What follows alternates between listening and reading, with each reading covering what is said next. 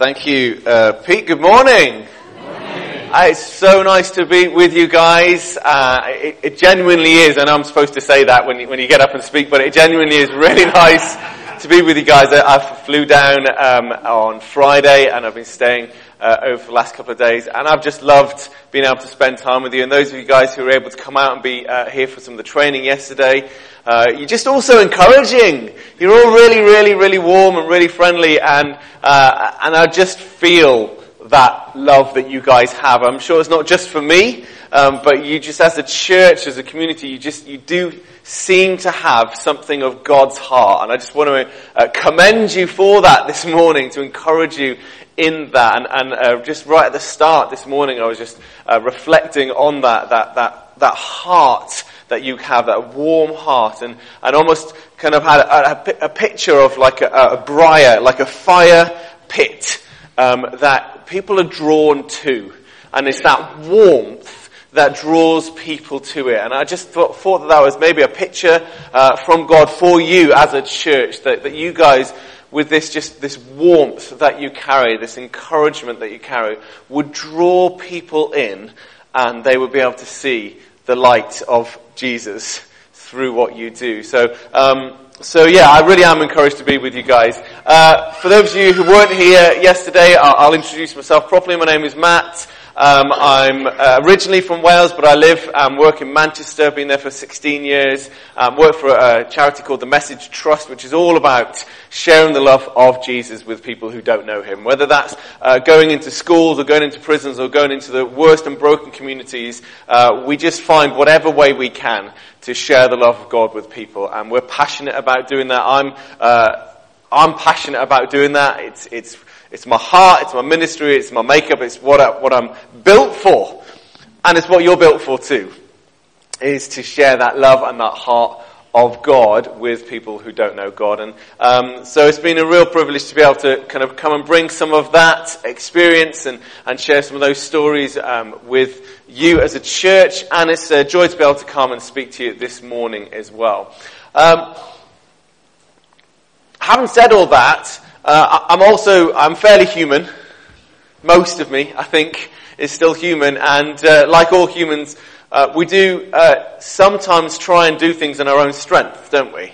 Uh, I don't know if that's a bad quality or it's just part of human nature, but we, we, do sometimes just tend to do things in our own strength. And I don't know, I don't know about you, but um, have you ever got yourself into those situations where you're, you're so far into something that you're, uh, you're stubbornly like, well, I've got this far, I'm going to just keep on going, even though you know that probably the sensible thing is to turn back. Uh, I got myself into one of those situations last night. Uh, I thought it would be a really wise idea in, in the lashing rain to go out and have a little walk. I find that's a good place for me to kind of pray and focus. And uh, so I went for a walk in the rain last night, and uh, and I was just kind of like, every, every step I took, I was kind of looking around and just being like, oh, this is wonderful, this is beautiful. And every time I took my eyes off where I was meant to be going, I seemed to find at that moment the biggest puddle that there was to find, or the biggest pile of mud. And, uh, and in my, in my arrogant stupidity, my, my self kind of confidence, I even at one point, I, I found a, a a path along the canal, along a river, something like that. And, uh, and it was the worst choice that I made all night. And I kind of walked down this path and it got muddier and muddier. And I was like, oh, I really should turn back now. But, you know, when you've kind of, you've stepped in so many puddles that you, your, so, your socks are just seeping up and the water. And I was just like, well, I'm just going to keep going now. I'm here. I'll just keep going. And every time I made that decision to keep going, Sure enough, I found another puddle that was worse than the one before, or a bigger pile of mud that was there before. And, and I mean, to be honest, I had a great time. Because I love doing that. I love going out and experiencing things of that. But, but it just reminded me again that, that sometimes we do things that we think are a really good idea, and there's often lots of indications along the way that it really isn't a good idea, and yet we just plow on, don't we? We just keep going and we keep going and we keep going until, until we're, in, thankfully, not last night, but sometimes we end up so knee deep in mud, so knee deep in the mess that we've created around ourselves that you kind of look around and go, how on earth did I ever end up in this situation? And um, I, I, want to tell you where, where I want to land uh, this morning just, it's not a surprise. There's no, there's no hidden secrets in this message. We want to land it in, in getting us to a place of just realizing and remembering and acknowledging and maybe for some of us just coming back to that place of realizing we can't do anything in our own strength. That's worth doing, at least. But it's only when we come and we position ourselves at the foot of the cross and when we fall in the loving arms of our Father and we look to Him for our guidance and our strength and our hope, that's when we can really make a difference. That's when we can really go out and do things that are worthwhile. And even if we find ourselves in the middle of all sorts of difficult situations, we know we're doing it in God's strength. And I want us to kind of get to that place of just remembering, because sometimes I feel like we get ourselves, uh, we, or even just in our Christian walk, we think that oh, sometimes we call out to God as a last resort scenario. Like we will suffer for a little bit in a situation, um, but you know it's kind of oh I can I can I can take this much and I can just push through this little bit, but but when it gets worse and it gets worse and you find yourself knee deep in mess, you realize oh no, probably should have cried out to God by now. Well, why why do we sometimes do that when really what we should be doing is right from the first moment just crying out to God and saying, God, where do you want me in this right now? Maybe it is that you want me to walk into this difficult situation and you're going to carry me through that. Maybe it's to just I need to flee right from the start. Not to be so arrogant to think that I can walk into these scenarios in my own strength. God, what do you want me to do? And I, I want us to, uh, to have that sense that we have a good father who loves us and wants the best for us. And if we, if we constantly make God our first response instead of our last resort, imagine how different some of the situations we find ourselves in could be. And ultimately, how much more effective we can be for God when He is our first response, not our last resort. Does that make sense? Are you with me? Uh, I, I, um, I, grew up in, in, a small town, smaller than this, in, in middle of Wales, and um, when I was growing up, uh, there wasn't a lot to do. Um, and so for a good night out, we used to have to go uh, to the next town on. And uh, one of the one of the things you had to realise as kind of 17, 18 year old growing up, when you went to the next town on, and that's where the, the, the parties were and, and the, the, the nightclubs were. They weren't really nightclubs, but to a, to, to a small village boy they were. And um, one, of the, one of the things you had to realise is that if you went and did that, uh, there was no way of getting home. And I was just like, well, this is what we're going to do. At the end of the night, one o'clock in the morning, you've, you've been out partying, you're going to have to do a seven mile hike across the hills to get back. And that was just something you had to accept if you wanted to have a good time. Uh, in that way, I wasn't necessarily fully walking with the Lord at that time. Uh, and uh, I got myself into one of those scenarios. Friday night, went out to the next town, had a great time with my friends, and uh, and got to the point where it was like seven mile hike got to get ready for this. And then one of my friends says, do you know what? I've got a car and I live in another town even further away and why don't we all come back to my town and we'll just carry on partying over there. And of course, the bright side of me went, yeah, sure, sounds like a great plan.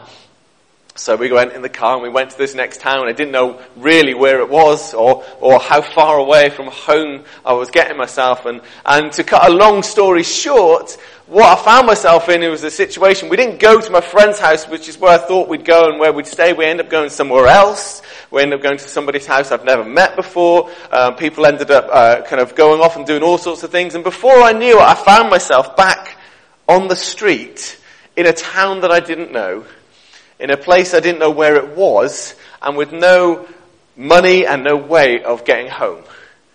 And I would kind of, it was one of those, you look in those moments, it was probably two o'clock, three o'clock in the morning, and I'm wandering the streets of, in an unfamiliar place and going, how did I get myself here? I was having fun.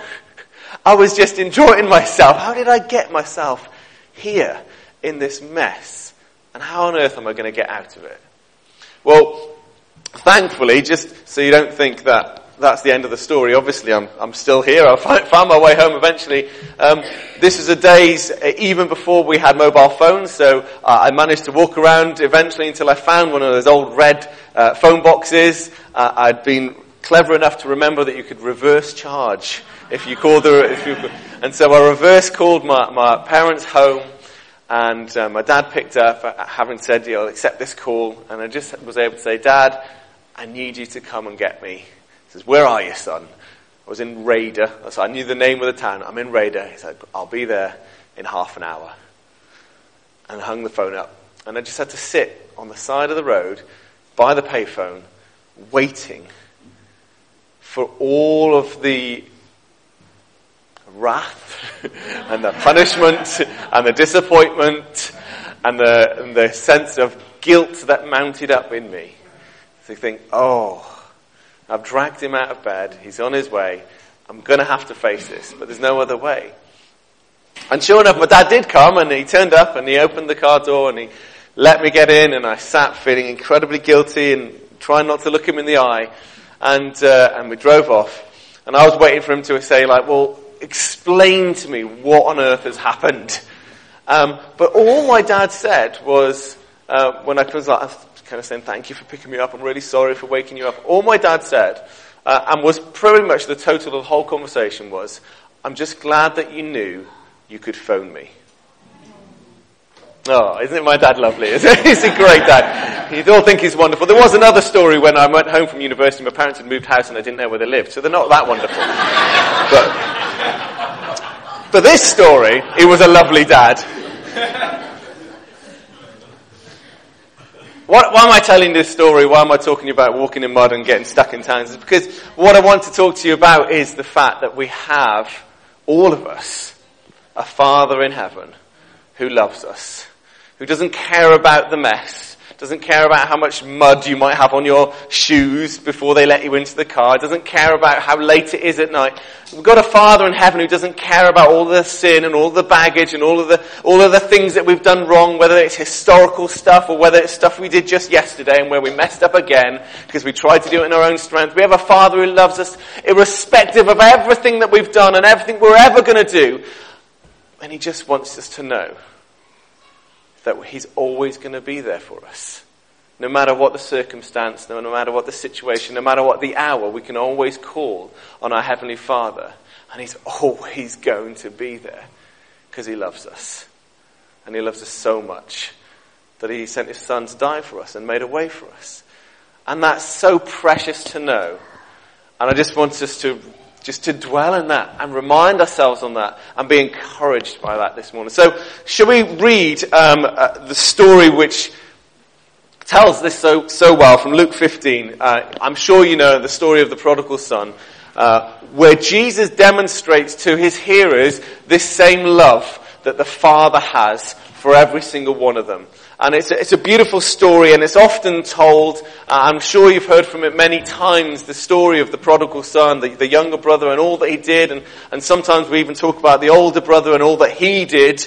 And we can identify with those characters in the story. But I, I'm really interested this morning to dig into the father in the story. Tim Keller is an amazing preacher who I love listening to, and he talks about this, uh, this parable really should be called the parable of the loving father.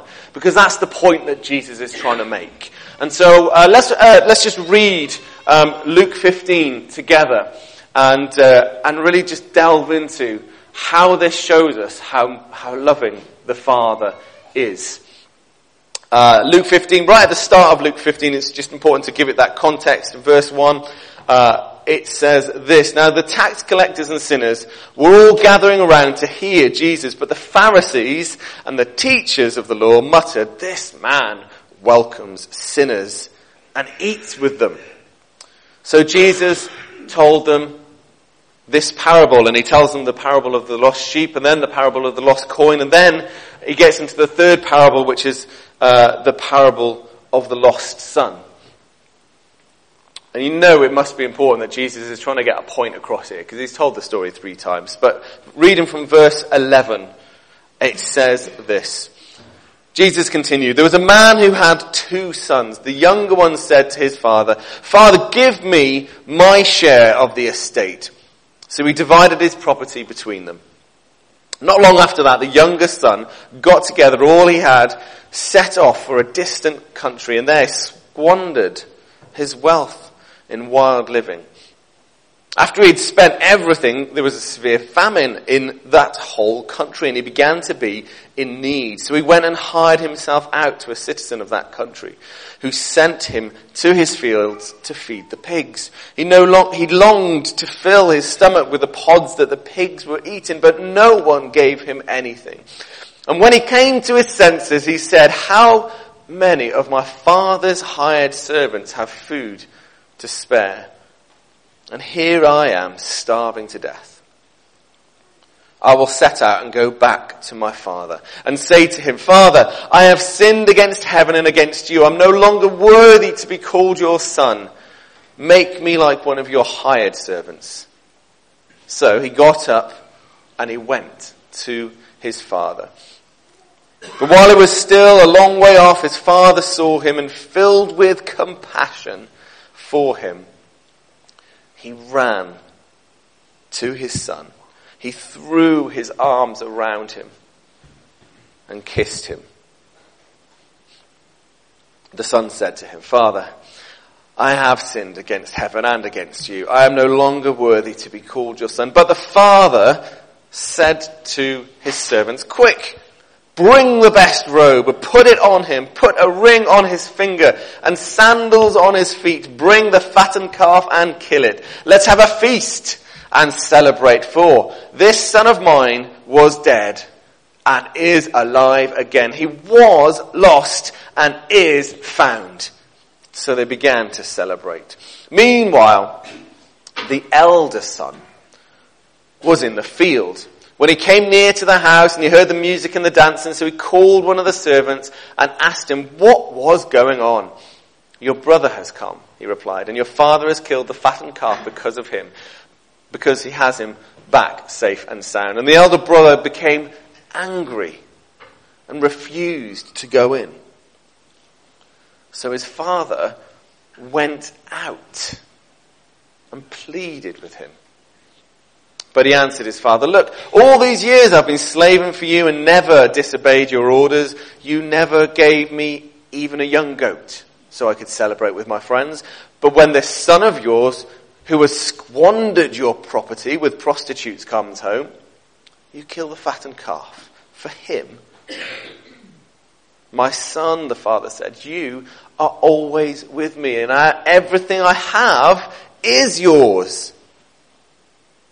But we had to celebrate and be glad because this brother of yours was dead and is alive again. He was lost and is found.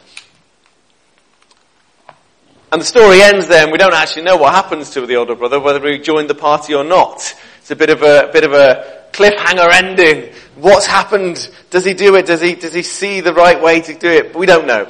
But what I love about this story is is the heart that the Father demonstrates. Jesus is telling this story because the tax collectors and the sinners, the Pharisees and the Sadducees, are gathered around and they're basically looking at Jesus and going, why are you hanging out with people who are sinners? Why are you hanging out with the people who have basically made all the wrong choices in life and don't deserve anything of the love and the grace and the kindness that you're showing them?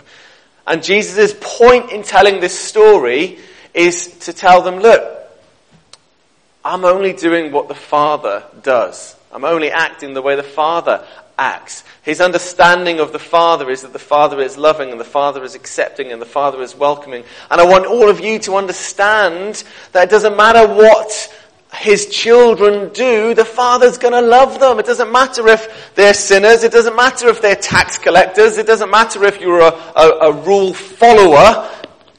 The Father's gonna love all the same. His love isn't conditional of your actions. Don't you see? He loves you because he loves you. He loves you because he made you. He loves you because you're his.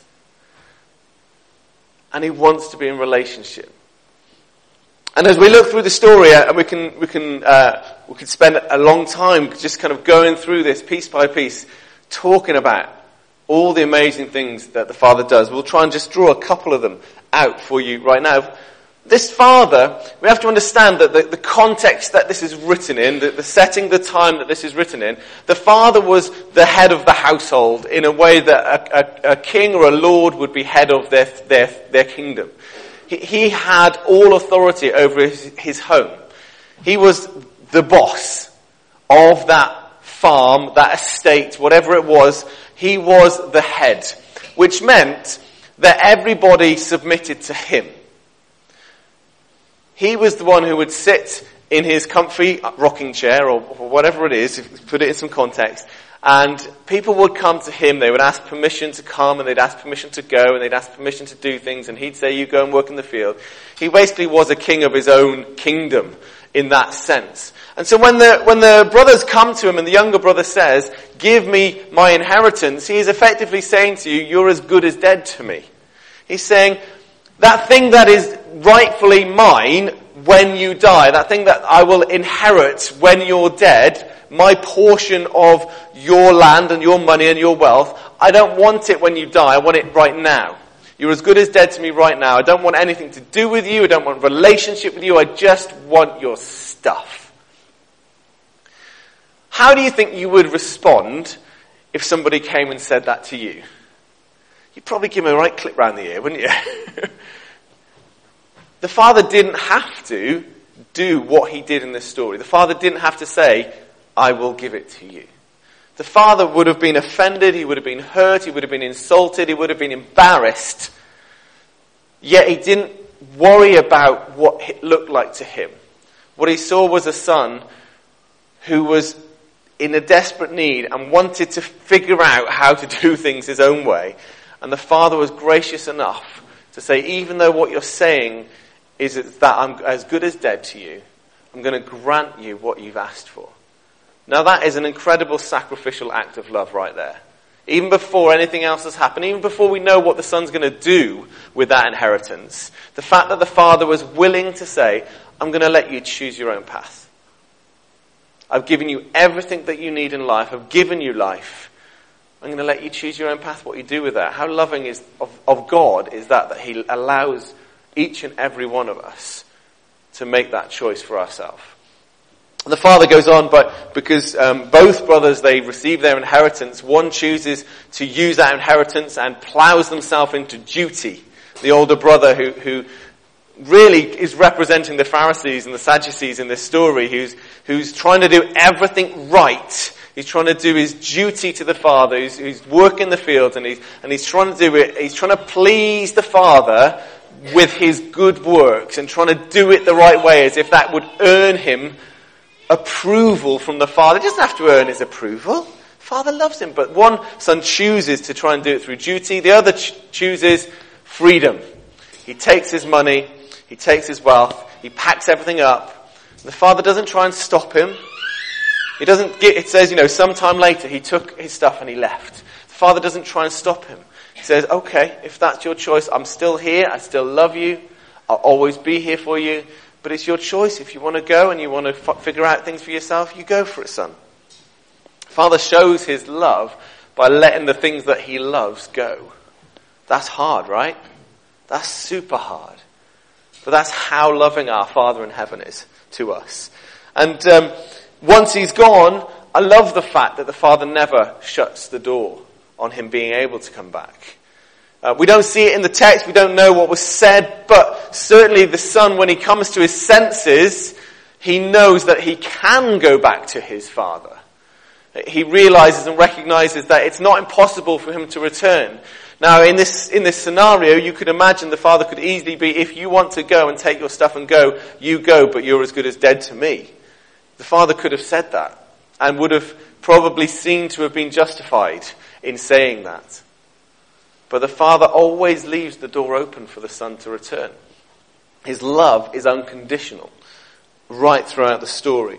And uh, sure enough, we, we, we, read lots of what the son gets up to and all the mistakes he makes, and he keeps making mistakes, and he makes more mistakes, and he makes more mistakes, and it takes him to rock bottom before he finally goes, oh, I do have a father who could help me out of this mess that I've created for myself.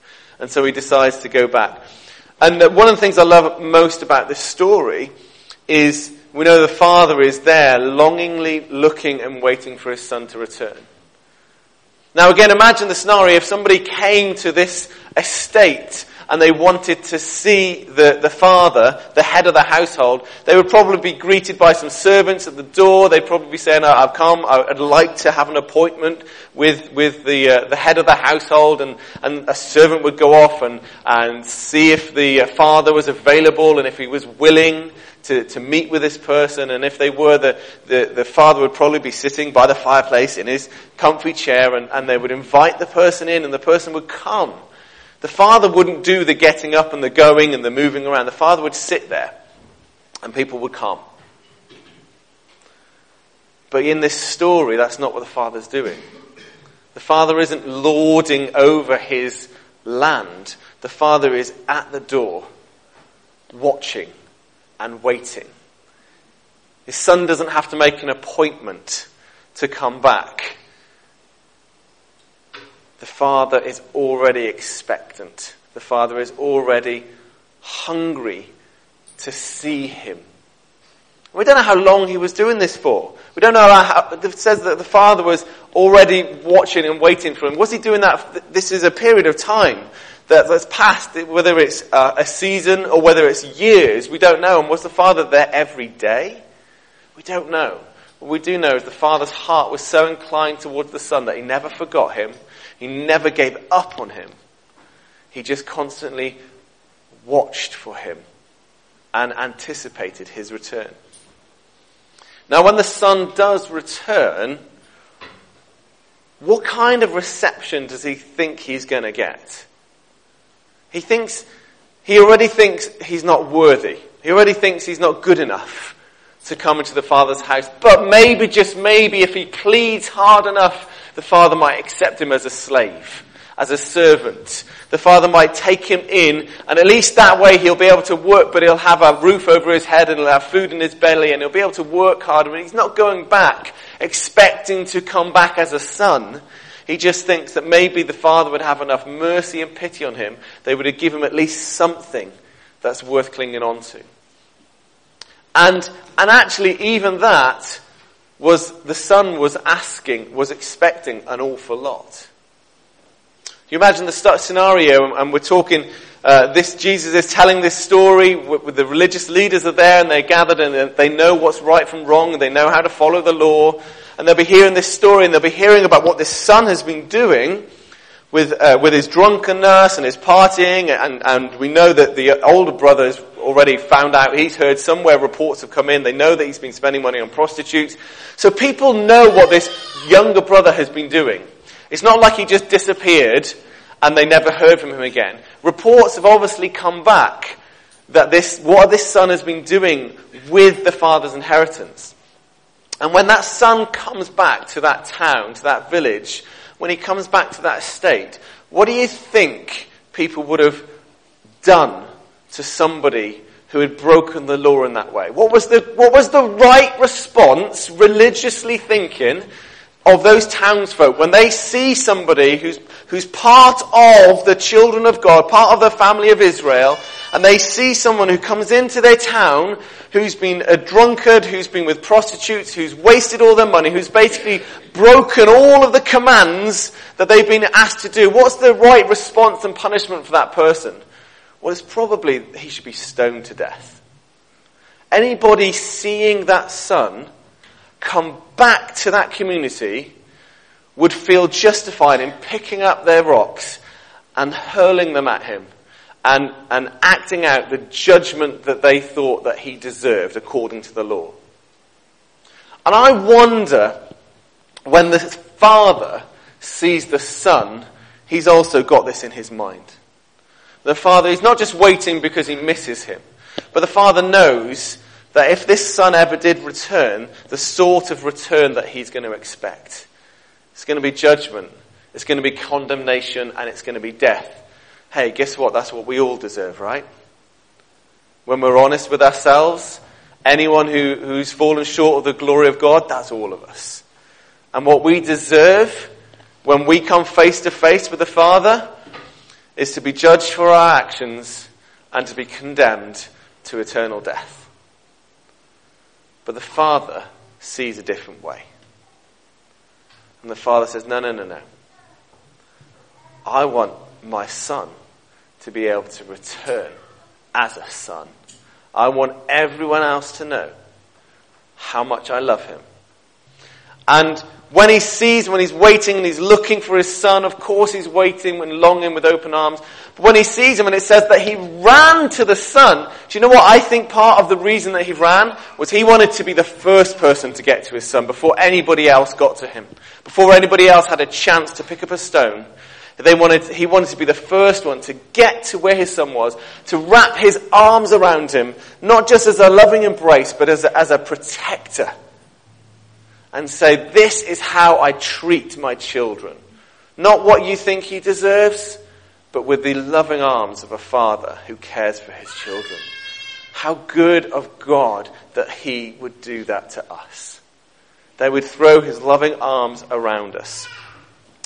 And, and, more than that, we go on and we see in the story, don't we? He puts ring on his finger, he puts a robe on his back, he kills the fattened calf, he, just, he does all the things and all the signs that are basically showing everyone that this person who was a sinner, who was dead, who was as good as dead, has come back and is found and he's returned not to be condemned, but he's been, he's returned to be honored because he's my son.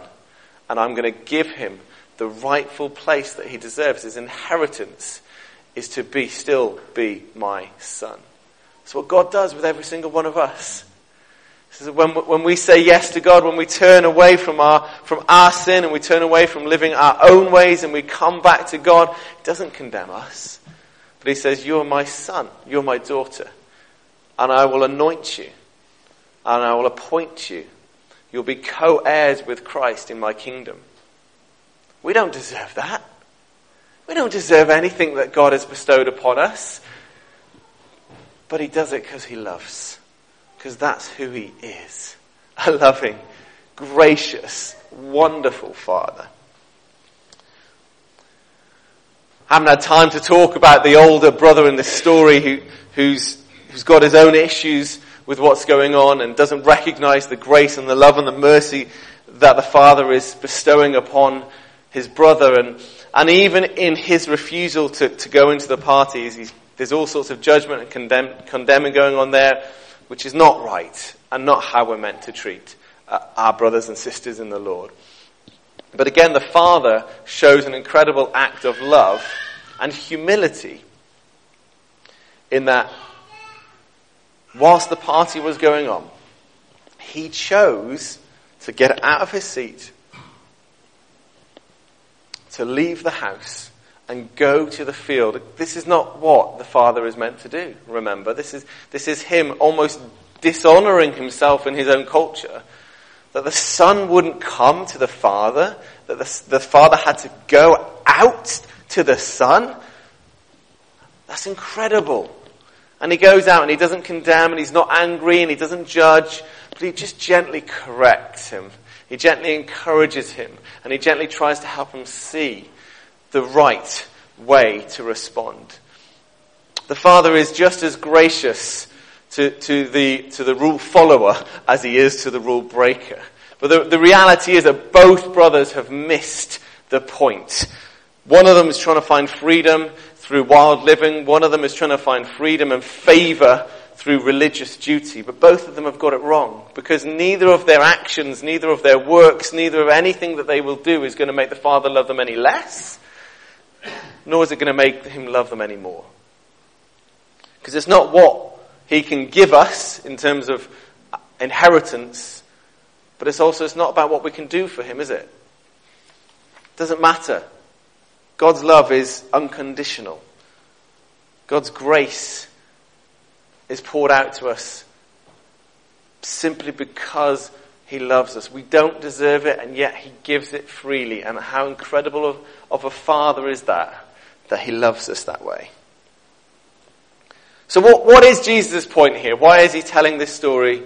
What is He trying to get the hearers to see? And really, what is it that, that God would want us to see? And it's simply this, that the Father is waiting with open arms. Regardless of the circumstance, regardless of the situation, regardless of whether you've, you've uh, spent a day away from Him or whether you've spent a lifetime away from Him, whether you've done some things which the world would consider terrible choices, or whether we've just tried to do things in our own strength instead of His strength. It doesn't really matter because the, the loving embrace of the Father is always there to greet us. Whether we identify, maybe as you hear in the story, maybe we do identify some of us with the sinners and the, the, tax collectors. We identify with that younger brother and we know that we've made some difficult or some bad choices along the way. Don't let that hold you back. And don't think that God will judge you any harshly because of what you've done. Because He loves you because He loves you. And it's as simple as that. Maybe we identify with the Pharisees and the, and the teachers in the story, and, and, like the older brother, we've, we've tried to do the right thing, and, and we've, by doing the right thing, got ourselves caught up in religious duty. Don't let that rob you of knowing relationship with the Father. We don't do what we do. We don't serve God and worship God and, and do all that we do because we owe God anything or God owes us anything. We do it because He's our dad and we love Him. And He's far more interested in you as a person. He's far more interested in you as a son and as a daughter. He's far more interested in being in relationship with you, close proximity. Come out from the field and into the party and feel that loving embrace. He's far more interested in that than he is anything else. Guys, I just want to encourage you, don't let circumstance, don't let sin, don't let stubbornness, don't let our pride get in the way of coming to the Father in the little things and the big things, in the everyday things, as well as the eternal things. Don't let anything get in the way of you knowing that your Father loves you. God in heaven, who would do anything for you, loves you with a passion. The story ends with the father saying twice that my son that was lost is now found. And how true of God's heart is that? That he's willing to do anything to see his children who are lost be found to the point where he was willing to even send his own son, Jesus, to die on the cross for us. It's an incredible story of love. And so, as I said at the start, I want to end really uh, with just giving us an opportunity to respond in the right way to the love that the Father has for us. When someone comes to greet you and they, they throw their arms open wide, you don't give them a handshake. You accept that loving embrace. God wants to embrace us this morning. God wants you to know how loved you are, how special you are, and how much He cares for you as an individual. Not because of what you've done, not because of what you're going to do, whether that's a good thing or a bad thing, but because you're His children. And He just wants to love you. So, I want to encourage us to just take some time now to just respond in our own hearts and say, God, is there any way that I've not allowed your love to be the thing that's guided and directed me? Um, maybe if the, actually if the worship band can come up, and I know we're going to we're to sing uh, in a moment. Ch- church, would you mind standing, uh, if that's okay? And I want to just pray for us as a church. You guys are amazing. Uh, you're an incredible church, and you do just demonstrate an, an incredible warmth and the love that I've felt and received. But I do just want to give us space to just listen to our own hearts right now. If there's any area in your life where you have not allowed the Father's love to be the thing that consumes and moves you, then don't let it be a last resort so that you get to a place where you're so stuck that you need to cry out for help